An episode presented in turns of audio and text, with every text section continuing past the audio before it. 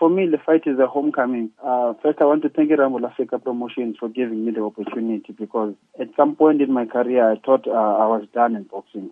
You know, from my last two fights, I lost to Jhack Tepora by knockout, and then I lost to Michael Mokoena by knockout. Obviously, there were reasons for those, but I don't want to make any excuses, my brother. This is a comeback for me. Siphosethu Mvula is a very good boxer. He's a smart fighter. He's fought in title fights before, and he's been in big stages.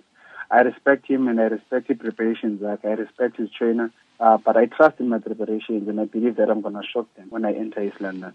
The old me is gone. You know, the old me is gone. They saw a fighter, a warrior, and he's gone now. He's no longer there. I tried to be that guy, and then I lost. I'm bringing something new. Obviously, I'm going to have to shock them in every way. I'm going to be faster than Mvula. I'm going to be smarter than Mvula, and I'm going to be more accurate than Mvula. I'm happy that I'm getting to fight someone like him, you know, because I know he's got lots of qualities. He's got speed. He's got footwork. He's got his crowd.